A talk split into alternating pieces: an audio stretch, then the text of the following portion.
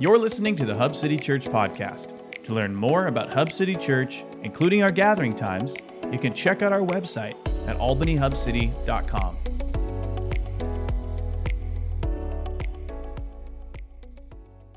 If this is your first time to Hub City, welcome. If you've been around for a while, you know that we most often, uh, how we like to present God's Word is pick kind of a Uh, book of the scriptures and just walk through it and say whatever God has for us today, um, then that is what it is going to be. Um, what we're doing in this kind of, this is the fourth week of a four-part series. It's a little bit more topical. Okay, we kind of have more of a topic, and so it's a little bit all over the place. We're not just walking through one passage or one thing. So I'm really excited because coming up in a few weeks, we are going to be walking through the book of First John. And if you've ever read through First John or looked into it, it's just immediately just, just incredible and heavy in a good way of just coming to terms with just the intense love God has for his people. So I'm really excited for that. So look for that coming up. Um, obviously, next week is Easter, uh, which will be great, and that'll kind of be its own things. But this is the last part of this Rhythms of Grace series for this section. Uh, we've been focusing on rhythms that are more community-based. Okay, so the first one we actually looked at four weeks ago was on community. Okay, and community we kind of talked about is basically using those words, those Greek words, uh, we're a gathered people, an ecclesia, dedicated to the Lord, the kyriake, where we get the word church, and then building up one another, which is that word koinonia or fellowship. Okay. Then we looked at worship, the rhythm of grace of worship, and the fruit of a community that is marked by worship. We looked at who, the kind of what worship does. The fruit of it is it creates awe of who God is in us. It's telling his story of what he's done. It's showing us that it's built on sacrifice, of, based on Christ laying his life down for others, and of course being unified by the Spirit. And then last week um, was a big Sunday and kind of talking about confession. What does it look like for a community to be marked by the rhythm of confession? But we looked at not just confession in the heavy sense of confessing sin. That's super important, and we need to be a people that do that. We also need to confess Jesus, okay, and put a Lord on our life. So today is on celebration. So the rhythm of celebrate. So what do we usually celebrate? What are classic historical things we celebrate, right? I just listed a few. They're not in a particular order. But we have President's Day, Valentine's Day, Easter, Memorial Day, fourth of July, Labor Day, Halloween, if you like that one, Thanksgiving, Christmas, and the list goes on, right? There's things in our calendar that we just recognize as society. We're just going to celebrate these things.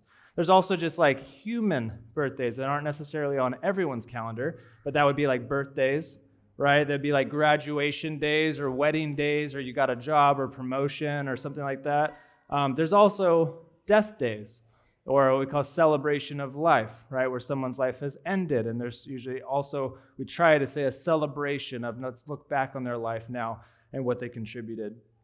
At the end of the day, if you step back and you realize on a grand scale, our celebrations usually consist of something to do with history and something to do with humans. Okay, that's it's really hard to find something that doesn't have any agenda. Of course, there is some occasional parties that someone just throws just because no agenda. And in the Hebrew language, this is called a shindig. Okay, that's a joke. No, it's not. But you could argue that even that is a celebration of like, it's just humanity. Like, we're alive, let's party, right? We're humans, right? It's tough to celebrate when it truly doesn't have anything to do with something to do about history or something to do with humans. And it makes sense. When you're born, it's incredible, right? You're here. You were not here, and now you're here. That's pretty incredible, right? But when we talk about the rhythm of celebration as a Jesus follower, we have to fight against the paradigm of celebrating just humans and just history, that, that common in our culture and human narrative. And I'm gonna, I'm gonna um, walk through this with you guys today. For us today, and this rhythm, this is not about being a people who celebrate or party. Okay, this is not about a people who just celebrate. This is about being a people who are marked by celebration. Okay, and there's a difference. We'll walk through that t- today. Celebration as a rhythm for a Jesus follower is not to just be an event that we're good at throwing regularly. right? Sure, there's a place for that. Jesus loves a good party. Remember in, in, in the wedding at Cana, he turns the water into the finest wine. He's all about it. But most importantly, the fruit of our lives as Jesus followers and the church community together should be that of a celebratory people because of the confidence and hope based on the promises of God. The world largely celebrates in response to circumstances or in efforts to gain a feeling or to enjoy a moment. We celebrate continuously despite our circumstances because of who God is. Celebration is a fruit, an outpouring of our faith. You can think of it this way. It serves as a rudder for a ship that keeps us steady, to keep us steering toward the hope God sets before us. No matter what storm passes by, our practices or rhythm of celebration keeps us on track, no matter what circumstances we find ourselves in. So I'm going to argue three things today. We are a people marked by celebration when, first one, we know what story we are a part of. Okay, this is the first one. Now, this is a sermon, not a TED Talk, so we're going to dive into a ton of Scripture today. Uh, so get your Bibles out, smartphones. If you memorize the whole thing, congratulations. You should probably be up here. But this topic, it prompted my mind to ask the question, well then, let's think about this. How did God have his ancient people celebrate? Right? We should probably ask this question. Let's look to the Word. How did God have this? So think about it. Let's walk through this. After the initial establishment of who his people are through Abraham, and then freeing them from slavery hundreds of years later, and then to reestablish his people at Sinai. Hopefully this is all sounding very familiar. God is with his people in the desert, giving them kind of these rules of life. Remember, and, and it wasn't just rules like commandments weren't supposed to just be like, follow this and you'll be perfect.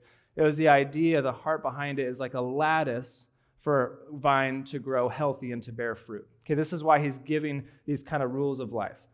So the books of Exodus, Numbers, and Deuteronomy, and, and some of Deuteronomy, have most of the narrative of the people of God's journey, but there's a book in between that's kind of this slow-down, hyper-focused magnifying glass on, sometimes painstakingly, on every ordinance that's given, every offering, every public health issue, every ceremony, et cetera.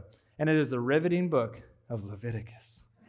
Oh man, it just sounds rich and good, right? And honestly, like, we make fun of it because it is a little bit dry. It's actually incredible. If you care about it and you go into it, it's unreal. And just a side note, when you read stuff about, like, why do they care so much about what the priests wore and how many jewels it was on and the, the temple and all the cubits, feet, and like all this stuff, just think about part of it is because God knows what he wants and he cares. And if you think about Tower of Babel, we can't help ourselves. If God says, build me a temple, and then you build it, and you had the idea for the super flashy lights that were out front, There's we can't help but have a little part of like, God's going to love that, and he might love me a little bit more because I decided that, right? But God told them exactly what he wants, and so there's no glory for man in what God wants designed. It's what God wants, so we do it, okay? So what God does for his people in Leviticus, we're going to walk through, is he establishes these celebrations, but they're memorial celebrations, right? The idea is to celebrations and feasts of the Lord is what they're called, that remind the people to remember something about God. So these are feasts of the Lord. These are what the people were to celebrate yearly. You can find this in Leviticus twenty-three is the most kind of thorough list of it. So if you want to turn there, that'd be awesome. Follow along. Leviticus twenty-three, twenty, twenty-three, three starts out with this. First one is a Sabbath. Okay, I've heard a lot about Sabbath. Six days shall work be done, but on the seventh day is a Sabbath of solemn rest, a holy convocation, which is a gathering of people. You shall do no work. It is a Sabbath to the Lord in all your dwelling places. Okay, so just begin. Begin your Feast of the Lord season. Begin by just stopping and realizing everything you have is from the Lord. You are not God. That's it. Sabbath rest. The next one, Passover, or the Feast of Unleavened Bread, which they kind of go together, right? Remember, for the people to celebrate this, now remember that at one point you were slaves, okay? You were slaves in Egypt, and I saved you out of slavery. And if you go read, I think it's in Exodus twelve, in your haste you were not able to, they weren't able to grab any leaven or a bunch of food, so they had this unleavened bread that then they took into the uh, desert from them until God provided manna to fall from the sky. This is chapter twenty-three, verse five in Leviticus. In the first month, on the fourteenth day of the month at twilight, is the Lord's Passover. And on the fifteenth day, so the next day, in the same month, is the Feast of Unleavened Bread to the Lord. Then for seven days you shall eat unleavened bread. On the first day you shall have a holy gathering. You shall not do any ordinary work, but you shall present a food offering to the Lord for seven days. So this one's funny because it's kind of like, let's come and have a feast of remembering when we had no food. So let's eat the food that we had, remembering that it's not so good and God has given us good stuff, okay? So it's a, it's a practice of remembering thankfulness of provision. Next one, the Feast of First Fruits. During Passover then, their tradition was remembering that upon entering the, um, the promised land and at harvest time, this is verse ten, you shall bring the sheaf of the first fruits of your harvest to the priest, and he shall wave the sheaf before the Lord so that you may be accepted. All right, this was an offering and kind of an ode to the Lord for providing the harvest in the promised land and its harvest. Okay, so you're tracking with me. You see there, there's these celebrations, these feasts, but they're always supposed to point back to something. They're always supposed to remind us of something. So then, seven weeks later, okay, you mathematicians out there, how many days is seven weeks? Okay, forty-nine. Okay. Okay, I think I heard it. I trust I heard it right. So the day after that would be fifty, okay? The word for fifty in Greek is Pentecoste, or however you say it. Pentecost, okay? We've all heard that, right? So the Feast of Weeks, or Pentecost, literally fifty days after this now is this Feast of Weeks, or Pentecost. So Leviticus twenty-three sixteen, you shall count fifty days to the day after the seventh Sabbath. Then you shall present a grain offering of a new grain to the Lord. The primary focus for the Feast of Weeks, or Pentecost, was to thank God for the harvest. Now, what's interesting is then later, this tradition actually gets turned into thanking God for the law. And quick tangent, this is super cool. Pentecost in the desert was God giving Moses the tablets and the law to read to the people, okay? And then if you remember, we looked at this last week, there was this prophecy later on by Jeremiah in Jeremiah thirty-one, where God then said, one day I will put my law within them and I will write it on their hearts, okay? Now keep that in mind. Now fast forward to the early church in Acts, and on the day, on Pentecost day, Acts two one, when the day of Pentecost arrived, they were all together in one place, and suddenly there came from heaven a sound like a mighty rushing wind, and it filled the entire house where they were sitting. These are the apostles. And divided tongues as a fire appeared to them and rested on each one of them. How cool is that? Pentecost in the desert, giving of the law. Pentecost then, later, the Spirit inside of them. Prophecy fulfilled. This is incredible, right? In the desert, God gave them this laws on the tablets, and then later in Acts, he gives them the presence in their heart. Super cool. Tangent. Next one, Feast of Trumpets. Verse twenty-four of Leviticus twenty-three. In the seventh month, on the first day of the month, you shall observe a day of solemn rest, a memorial proclaimed with a blast of trumpets, a holy convocation or gathering. Now this one's interesting, okay? Their calendar was a lot different than ours. So this one launched the fall season because it was it, the ancient calendar wasn't based on the sun, it was based on the moon. So it was a lunar calendar, okay? So the new year started in the seventh month, which for them was the fall. So this is a pronouncement of the new year. You guys ever wonder where we get those little kazoo things that like blow out, whatever? Like so many things are based on something to do with the Bible and no one ever cares, right? So it's a pronouncement of the new year, and there's offerings to be made, right? Anyone in here a New Year's resolution kind of person? No? Okay. Well, I saw a little like, yeah, yeah. I won't tell who, right? Oh, I like it. I mean, it's kind of a jumping off point, right? It's just like, ah, okay, whatever. Whether you are or not. um, part of having a New Year's resolution is because potentially you're not okay with or, or you're displeased with how things were the last year. So even if it's like, I'm going to change these big things or small things, they're just kind of a st- new starting over, right? Well, they kind of did this too, right? The trumpets were to signify the new year is here. And what is the next thing to do in the new year? And this is what their New Year's resolutions were. They would have a day of atonement. Or you've maybe heard Yom Kippur before. Right? This is their New Year's resolution. It was to atone for their sins. Right? Maybe we need to do that more in January, right? Chapter twenty-three, verse twenty-seven, "It shall be for you a time of holy convocation," gathering again, "and you shall afflict yourself and present a food offering to the Lord. You shall not do any work on that very day, for it is a day of atonement, to make atonement for you before the Lord your God." Okay, so that affliction, don't get weird about it. It's it meant to fast. Okay, you shall not, you shall afflict your, your hunger for that. Okay, don't whip yourself or whatever came to your mind, right? But you're going to atone through a food offering to the Lord. This, of course, is rooted in Leviticus chapter sixteen. You can go read on your own fun time, where the high priest, who was Aaron at the time when this was established, to atone for the sins of the whole nation of Israel, right? And this is what he would do. He would take two goats. One goat is to be sacrificed, and the blood of this goat is to atone for the sins of the nation, okay? But then the high priest would then confess all the sins of the nation upon the other goat, but instead of killing it, he would then send it away, away from the people into the wilderness. And this was to symbolize the freedom from their guilt, from their sin. That was just atoned for, okay?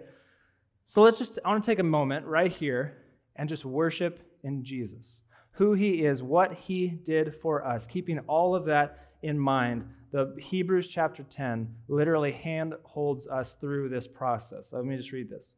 Hebrews ten eleven. "And every priest stands daily at his service, offering repeatedly the same sacrifices, which, by the way, can never take away sins. But when Christ had offered for all time a single sacrifice for sins, he sat down at the right hand of God, waiting from that time until his enemies should be made a footstool for his feet. For by a single offering, he has perfected for all time those who were being sanctified. And the Holy Spirit also bears witness to us. For after saying, 'This is the covenant I will make for them after those days, declares the Lord, I will put my law on their hearts and write them on their minds,' that should start familiar, then he adds, 'I will remember their sins and their lawless deeds no more.'" Back to Jeremiah thirty-one. "Where there is forgiveness of these, there is no longer any offering for sin." It's incredible. We should just worship Jesus in this moment. It's unreal. Understanding the story we are in and what the people had to do repeatedly is so helpful then in seeing how incredible the work is that Christ has done for his people. So let's go back to the ancient celebrations. The last of the main festivals is this, the Feast of Tabernacles, or the Feast of Booths, or Sukkot. Right, Leviticus twenty-three, verse forty. "And you shall take on the first day of the, the fruit of splendid trees, branches of palm trees, and boughs of leafy trees, and willows of the brook, and you shall rejoice before the Lord your God for seven days." Okay, the idea here is that the fruit and the palm branches and the leafy trees was, as you can imagine, signs for people that were wandering in a desert of hope, okay? When you've been wandering through a desert wilderness, what could be better than seeing a fruit tree, right? What could be better than green palm branches to provide shade? Willows of the brook means a brook, means water, right? These were all incredible signs of life and provision. So how do they remember this? Verse forty-two, "You shall dwell in booths, booths, it's hard to say, for seven days. All native Israelites shall dwell in booths, that your generations may know that I made the people of Israel dwell in booths." That's just so funny. Is that sounding weird to you guys? We should edit that in the, oh, never mind, okay. "Dwell in booths, booths when I brought them out of the land of Egypt. I am the Lord your God." That's just, that sounds so Exodus, right? Just like, "I am the Lord your God. I brought you out of Egypt," right? They were to literally dwell in these like temporary tents. That's what I should be saying, right? Made of palm branches and materials around them that God has provided to them, just to remember that these people had to be scrappy. They had to see the provision of God, not whine and com- complain, but then live in that, in the wilderness. Okay, so that was a lot. That was a lot of different celebrations that God has for his people in the scriptures. I'm going to step back. I just want to summarize those real quickly for all of our memories. And they saw, remember, these celebrations were to remember the story of God. Okay, so for them, it was to remember that everything you have is from the Lord, so stop and rest in him. Remember that you were saved out of slavery and God provided for your needs. Remember to give the first fruits of what you have to God, because it's all from him and it's all for him. Remember to live in thankfulness that God has not only given you the law to live, but now has written it on your hearts as he dwells richly within you. Remember in the new year to make a new commitment to the Lord. Remember that atonement for your sins comes from God alone. Remember that there is hope in the God who is always taking care of you and will do it over and over and over again.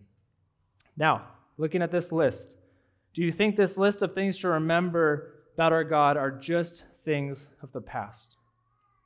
Right? Of course not. As we walk with God, our lives should be marked by these remembrances too. We may not practice all these festivals anymore necessarily, but we can't forget that this story represents our story too. Remember, we talked about storytelling in regards to worship. Worship, part of wor- a fruit of worship is storytelling. A couple weeks ago, the celebration that is overflowing from our lives should be telling the story of who God is and our hope that is in him. God gave the ancient Israelite people ways of life and ways of remembering that life to celebrate the story they're a part of. Now let's get to us. What modern-day Christians often, I think, forget, and myself, is that we're a part of this rich history through faith, right? We aren't just creating our own thing, or it's like, well, now what are we going to do, or create our own religion, but we're part of this rich history. We're no longer built on the law and the prophets, but on the new covenant of Jesus we looked at last week. Right, most of us in here, don't offend anybody, but most of us are not ethnically Jewish, okay? Most of us would be considered Gentiles, okay? But this is what's so cool is we were grafted in, okay? Galatians three twenty-eight, Paul writes, there is now neither Jew nor Greek. There is neither slave nor free. There is no male and female, for you are all one in Christ Jesus. If you are Christ, then you are Abraham's offspring, heirs according to promise, okay? Paul writes extensively in Ephesians about this oneness we now have, whether you're a Jew or a Gentile. We looked at some of this at the start of this series, right? Once there was this wall of hostility that separated ethnic Israel from the rest, but now, Ephesians two fourteen, for he himself is our peace, who has made us both one and has broken down in his flesh the dividing wall of hostility, by abolishing the law of commandments expressed in ordinances, that he might create in himself one new man in place of the two, so making peace. And then hopefully then this sounds familiar from the start of this series. So then Ephesians two nineteen, so then you are no longer strangers and aliens, but you are fellow citizens with the saints and members of the household of God, built on the foundation of the apostles and prophets, Christ Jesus himself being the cornerstone, in whom the whole structure being joined together grows into this holy temple of the Lord. And he was writing this to Gentiles, right? Theologically, we are now one family in Christ. If you are in Christ, you're in this Abrahamic family. That's huge in our identity, right? That means we share one narrative as a people of God, and as a community, our lives are celebrating what he has done and the promises that he has for us. So then this goes to then our identity. My next point, we are a people marked by celebration when we know who we are. This mark of celebration is the one that gets most confused today, in my opinion. Most of the celebration in our culture lives here in celebrating ourselves, right? Our lives, how great we are. We would never say that, but that's kind of how it feels, all that we have accomplished. Another way to put it is our celebration is rooted in the flesh. Okay, we're here, we're alive, let's celebrate. Think about this. It seems like the two most consistent personal celebrations most people have are their birthday and then their funeral. That's just the most consistent thing. There's stuff in between, right? Of course there's stuff in between that gets celebrated all the time, but the two most consistent things is our birthday that gets celebrated all the time, and then our, our death day or our funeral, right? Ironically, it's a hot take. This is what a lot of Christians just give to Jesus, right? Come together twice a year. They celebrate his birthday in a manger, and then they make a weekend out of his death day, which actually ends with the he is risen day, and then the chocolate hangover hits, and then you just have to wait till the birthday, you know? As a side note, in light of what we learned in the last section, just thinking about that, being marked by celebration when we know the narrative of God, if we only celebrate Jesus' death or Jesus' life, and then Jesus' death and then resurrection, how are we doing telling the story of God in all of our celebrations, right? That is incredible, and we're going to get to that. And there is so much in there, but that's also just that Jesus was born and that Jesus died is also about every human, right? So the remarkableness is the resurrection, and we're going to obviously talk about that next week. We'll talk about that a little bit today, right? But in general, a lot of people just say twice a year when he was born and then around when he's di- dead, but it's happy because he is risen again. This is a reality of our culture today. Maybe we're trained to boil humans down to our beginning and end, and then it's just whatever you can accomplish in between, okay? But here's the problem. This sort of unintentional theology of celebration of ourselves is really worshiping who we are and what we can do. Remember, it's just Tower of Babel again. Let's make a name for ourselves. This is where this kind of self-glorification is headed, and we make ourselves our own gods, and as we see over and over, it's not good. Now, I just want to give two examples. There are two people who come to mind, my mind, uh, who could have based their entire identity on their accolades, okay? John the Baptist and the Apostle Paul, okay? First, briefly, John the Baptist. Please, go read Luke chapter one today. Just go do it. You could even do it right now. If you leave right now to go read, I will allow it. But go read chapter one today as soon as you can, because it's insane. It's nuts, okay? John the Baptist was a son of the high priest Zechariah. Okay, Zechariah was made mute because he didn't believe when the angel told him that his elderly wife could be pregnant after she had been found barren. Does that sound familiar to you? John was described to them, have the, fulfill this great prophecy that was some four hundred years earlier in Malachi about a prophet who would be like Elijah, who would then come and turn the hearts of Israel to the Lord and the hearts of the fathers towards their children. Jesus himself said of John in Luke seven, I tell you, among those born of women, none is greater than John. Okay? John had prophecy about his life. He had a miraculous birth. He was born to a family with incredible status and pull within the temple worship system. But then weirdly, he chose to isolate, go into the wilderness for a long time, and then come back to preach this. Mark one four, proclaiming a baptism of repentance for the forgiveness of sins. John had so much going for him. He had his own followers, his own disciples.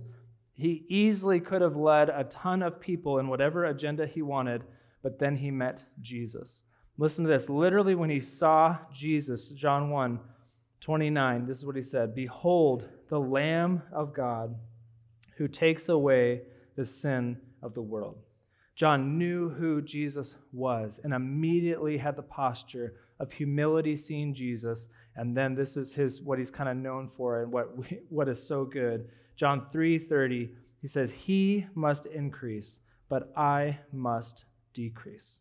Okay, he had the accolades. He had the history, the family. He could do it, but he said, he must increase, I must decrease. John knew who he was and what he was to do. The Apostle Paul, formerly Saul, if you know his story, was one of the chief persecutors of the early Christians, right? In fact, one of the early deacons for the church named Stephen was stoned to death for following and teaching the way of Jesus. Acts seven tells us that Stephen was being stoned, Acts seven fifty-eight. Then they cast him, the people, then they cast him out of the city and stoned him. And the witnesses laid down their garments at the feet of a young man named Saul. Right? In the people's mind, this wasn't like a hateful thing or a terrorist thing. This was justice because Stephen, they truly believed, was speaking blasphemy and lies about God because they believed in the Pharisees' religion about God. So they followed the ruthlessness of the Pharisees and their view of justice without compassion, who Saul was this up-and-coming Pharisee with lots of pull, and he was popular. He was a young hotshot for the temple, a strict keeper of the law.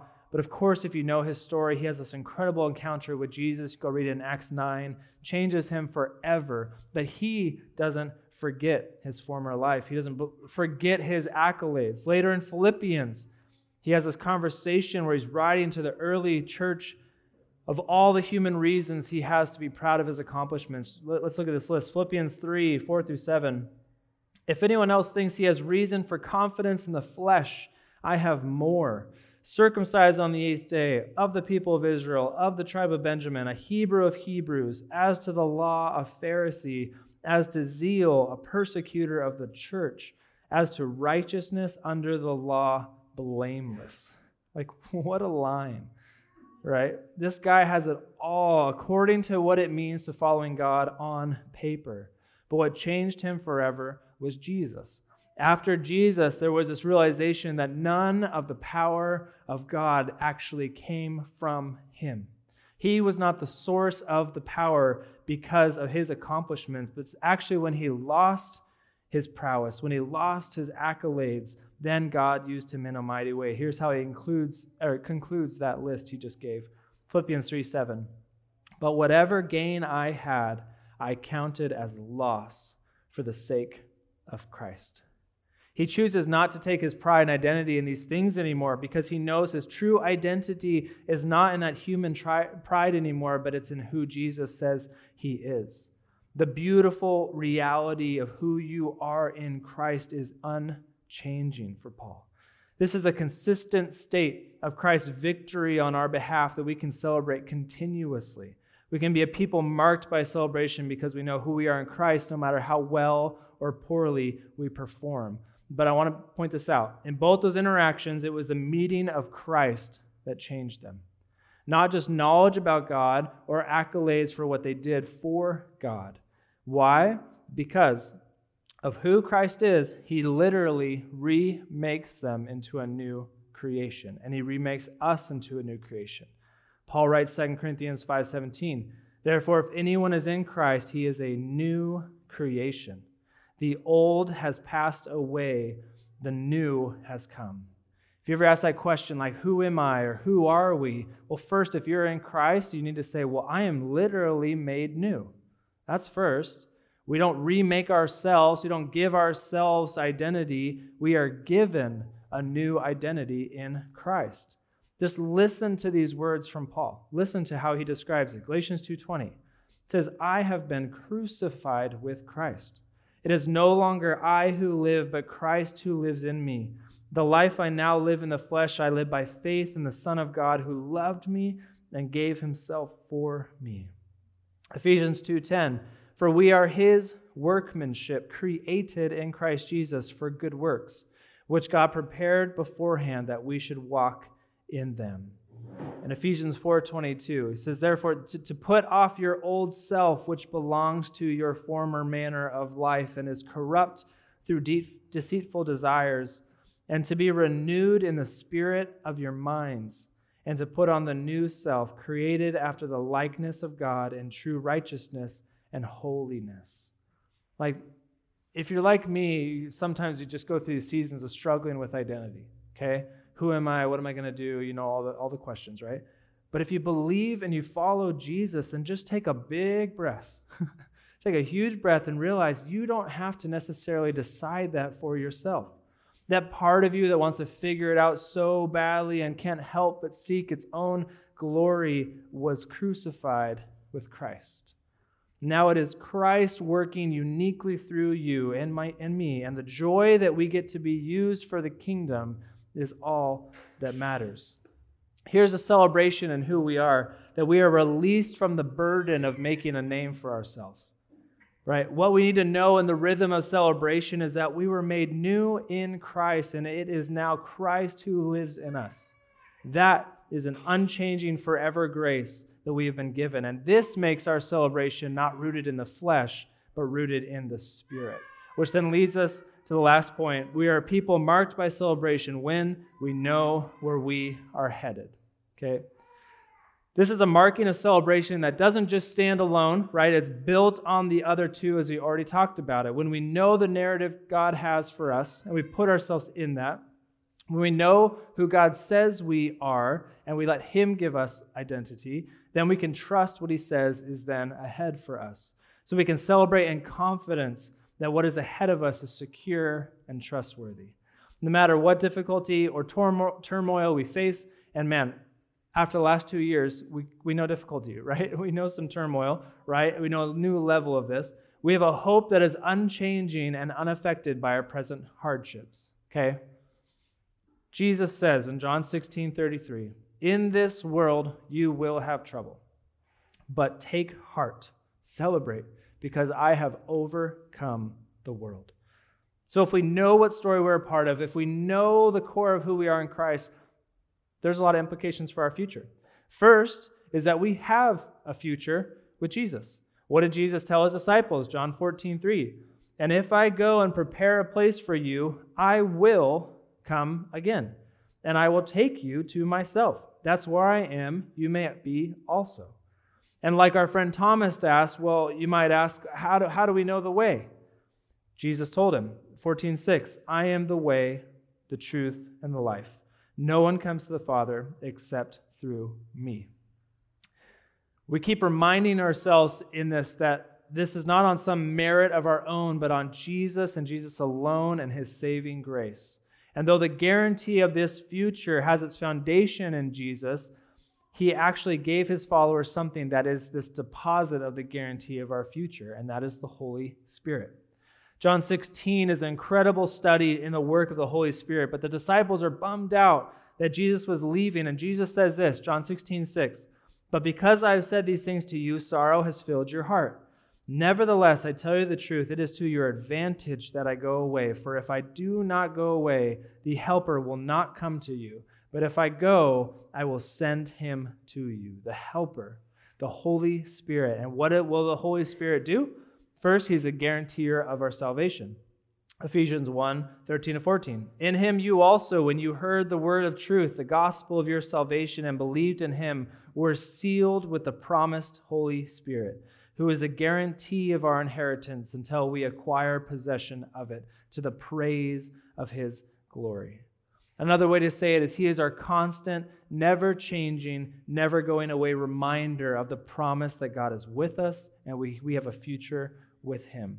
This is incredible, right? What else in our lives is a real guarantee forever, right? Literally nothing outside of the Holy Spirit and his guarantee of our future with God. This is a guarantee that means we belong to God and with God forever. Okay, and if you love God, that's a reason to celebrate. Only God can do this kind of work. Now back to G- Jesus in John sixteen, the disciples' reaction to him leaving and how he was leaving again was sadness, sixteen twenty. Truly, truly, I say to you, you will weep and lament, but the world will rejoice. It'll feel like this, what's happening? Why are we sad? You will be sorrowful. This is what Jesus says, but your sorrow will turn into joy. And this is his analogy. John sixteen twenty-one. It's like when a woman is giving birth, she has sorrow because her hour has come. But when she has delivered the baby, she no longer remembers the anguish for joy that a human being has been born into the world. Ladies, truth? Yeah. First century single Jewish man. Did he get it right? He was Jesus, so he had something, right? Your sorrow will turn to joy. Your sorrow will be like the pains of childbirth, but the result is incredible joy. Even though right now, in your circumstances, often times there will not feel like there's a reason to celebrate. But God promises there is a hopeful and joyful future that we can count on. This Holy Spirit that is in us will remind us of this hope and also give us this gift of unwavering joy in the face of difficult circumstances. That's the true celebration, is joy, right? Because here's the thing, joy belongs to the Spirit. Galatians five twenty-two has that list of the fruits of the Spirit. These things belonging to the Spirit. Joy is right there, right? And this, of course, then this makes us on earth ambassadors of this joy, right? As we live our lives with hope in the future God has for us and promises us, we don't establish the kingdom of heaven ourselves. We don't make God come to earth by our good deeds, but the scriptures call us his new temple for his Spirit. First Corinthians six nineteen, or do you not know that your body is a temple of the Holy Spirit within you? Right? The, the language I've heard is God has set up these embassies of heaven all over the place, and that should be what the church is, right? Church is the people, not the building, just like real representatives of their country are not a building, are not the, the but the ambassadors and the embassies go together, right? This Hub City Church building is just a building, right? This might be considered kind of the embassy for of this for, for Albany, for the city, but the people are the ambassadors that make it something. Ambassadors representing something in a foreign land, representing heaven. in a foreign land. Why do you think, especially in kind of older generations, they cared so much about the beautiful cathedral-style churches? I love it. We have a couple here in Albany, just so cool. I was just driving by White Spire the other day, you know, and then there's like an actual castle on like Fifth Street or whatever, right? This kind of, rep- what would represent heaven? A warehouse? Uh, just a building downtown that's kind of confusing, this huge cathedral? What would represent this? But that's the beauty of it, right? That heaven invades everywhere because it's in the people. It's in us. The temple is everywhere because it's the Spirit in us. Um, one of my favorite bands uh, is called Johnny Swim. Don't worry, it's not metal, so you can actually go listen to it. It just came out with an album, and one of their singles is called Heaven is Everywhere. Go listen to it. It's really a beautiful song. But this is just the chord. This is what he sings. Well, look at us dancing. We don't need all the answers. Don't need them. Don't need them to know. Heaven is everywhere. Heaven is everywhere. Heaven is everywhere. Can't you feel it? Right? Jesus says to his disciples, John fifteen eleven, these things I have spoken to you, that my joy may be in you and that your joy may be full. Is that not celebration? Joy beyond circumstances that is full. And that is a people with a future. We should be full of joy, knowing what comes next. And this is cause for a life marked by celebration. Now, there's much more to say, of course, on any subject that you can just go to town on. I feel like we only scratch the surface of celebration, but again, what I'm not a good how-to guy. I'm not the guy to stand up here and say, like, so how are we going to celebrate well, right? Should we do this? Should we do not? Should we do that? What does the Bible say about, should we have alcohol? Should we dance? Should we play loud music or rock music, right? But for me, I'm less concerned about those questions of celebration and more about us being the kind of people whose lives are marked less by the events, but that our whole lives would be a celebration of who God is and His promises to us, right? I want to give the kind of the framework and the filter now that we can go through our celebration processes, right? The people of God should be known for their celebration and joy. And one of the reasons we wanted to end this kind of little series on celebration is because it's not necessarily the reason we practice all these rhythms of grace, right? If I were to say, like, well, you're only going to follow God because you're going to celebrate it and you're always going to feel like it, you all will call B S, right? Bible stories, that's what it stands for, okay? Right?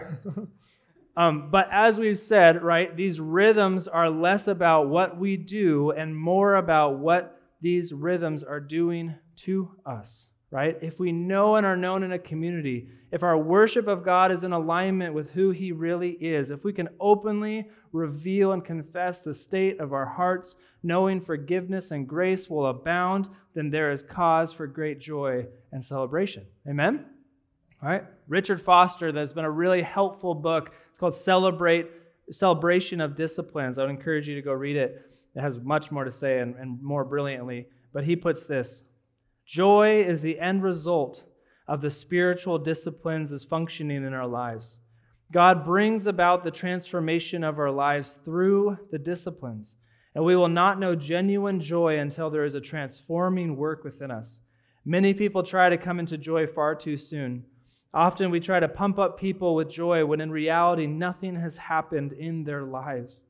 God has not broken into the routine experiences of their daily existence. This is huge. Celebration comes when the common ventures of life are redeemed. That's what I care so much for us, right? That we would just be a people that are doing regular things with joy. Not the big parties, not the big thing. There's time for that, right? But that we do regular things with just this joy that is questionable. We always jokingly say we should be a questionable people, not because we're doing something wrong, because we're saying, how can you do this? How in, in coming out of COVID, or how can you have a have a hard life, or how can and how can you have this joy that just I don't understand, right? And hopefully our answer is nothing less than Jesus. And as we've been asking lately, I just want to ask us right now, how are we doing with this? Being marked by celebration. Are we a people whose lives are marked by celebration? Would people say we are full of joy, that, that, that Jesus says that your joy may be full? Is that true of us? Are we marked by celebration because of the story of God? Are we marked by celebration because of who God says we are? And are we marked by celebration because of where we are headed? And I would just add, is our celebration based on the unwavering promises of God, or is it in our circumstances from day to day? And today, if you choose it's in God and it's in His promises, it's in who He says we are, then that is who we get to respond to today. We get to sing songs, like the Psalm said, sing God. We don't have clashing cymbals. We should have had that today, right? But just sing with just everything we have to our God. We get to pray with our God. We get to have communion as a, as a fellowship together, remembering what Christ has given us, that Hebrews ten, where He did it once and for all. And we're not going to atone for sins. We're going to be under the grace of Jesus and His atonement. I want to pray for us. I want to pray for us as we go to respond, that we can worship the King who says that He wants His joy to be made complete within us. So let's celebrate our God first through prayer and then by being really loud in our worship.